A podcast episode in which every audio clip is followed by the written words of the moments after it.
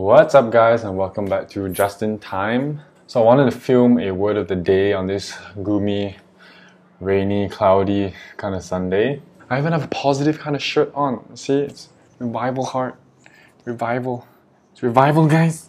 So, today's word of the day is learned optimism, and it's basically the polar opposite of the previous word, which was learned helplessness. Now, when I first heard about Martin Seligman talk about this particular topic, I was just super duper duper blown away by the concept because it was just that you could actually teach optimism. I, I didn't think or know that optimism was a tangible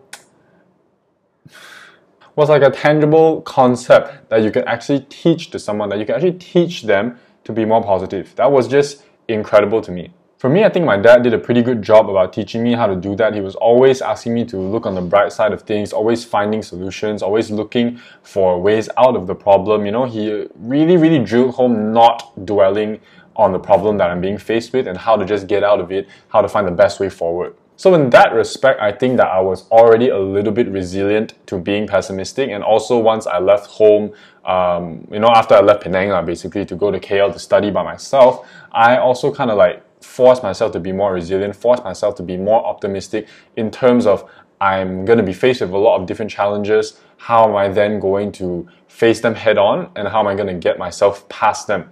So I think it was the upbringing that really, really kind of gave me a head start. So by the time I reached college, I was already, I wasn't really used to complaining. I didn't like to complain about my situation that much.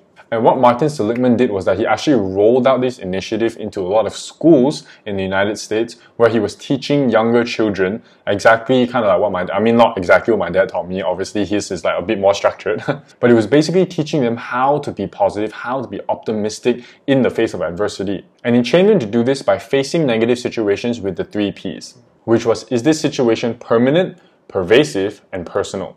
Now he drew a very distinct distinction, distinct distinction. He drew a hard line between how pessimistic and optimistic people would view a situation. So the first criteria is whether you view negative events as being permanent. Do you think that it's going to be there for the rest of your life and you're never going to be able to get out of it? Or do you acknowledge that this is just a point in time or you are in this negative situation for the time being? It's in front of you now, but it's not going to stretch all the way into your future that you're never going to be able to escape it. So that was one of the things that would help avoid you from falling into that kind of like helplessness, you know, because if you think that you're going to be stuck there forever, then you basically told yourself that you're never going to be able to get out of it. You're never going to be able to escape the particular situation that you're in. And the next criteria was whether or not it was pervasive. So say you fail a test or you lose a competition, do you now think that that failure in that particular context is going to be spreading out into everything else that you do and you're just destined to be a failure?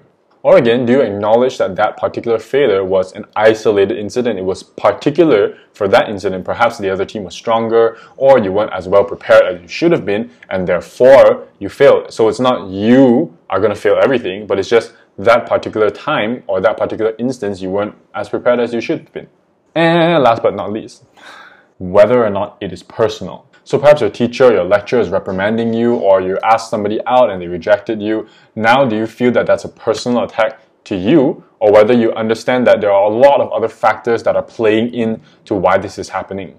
So you can see how these three P's just kind of work together. And if somebody were to be on the negative side of these three P's, you can see how then they would be able to just accept that, hey, everything I'm doing is my fault and I'm just destined to be a failure and everything that I do, everything that I touch is going to just fail, you can see then how they would learn to be helpless.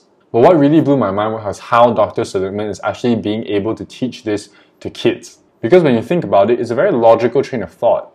Like, yeah, you shouldn't think of it this way, and you know, you should be able to look on the bright side of things. Like, in theory, you think that it's easy, but a lot of people actually don't do that. And another thing that really, really just impressed me, and I was just in awe, and shock, was that teaching kids to be optimistic was actually preventing them or kind of like building up their resilience against mental illnesses like depression and anxiety. Because what he saw was that people with depression and anxiety have actually taken their past experiences and projected it into their future. So now they believe that everything, bad things uh, specifically, that have happened in the, in the past are destined you know they're cursed that they're going to happen again in the future and there's no escape from it there's nothing that they can do to prevent it. And Dr. Seligman teaching this concept to kids, I mean not the concept of like being depressed, but like being resilient towards it, like critically analyzing all of the bad things that are happening in your life, he was able to build a resilience against that. You know, to rationalize what's really happening to you so that you don't blow it out of proportion. And I truly hope for everybody who's watching that you'll be able to just kind of implement this into your life and hopefully teach it to your family, teach it to people around you that this simple concept of just understanding that if you know when bad things happen, it's not personal, it's not going to last forever, and it's not going to spill into every single aspect of your life. They are isolated incidents. And hopefully you guys will be able to just build up that resilience against these mental illnesses and allow yourself to be more positive and just spread that, you know, to the people that you know and love.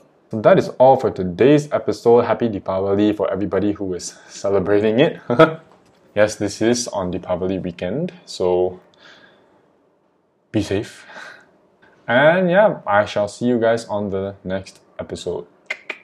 Thanks for tuning in.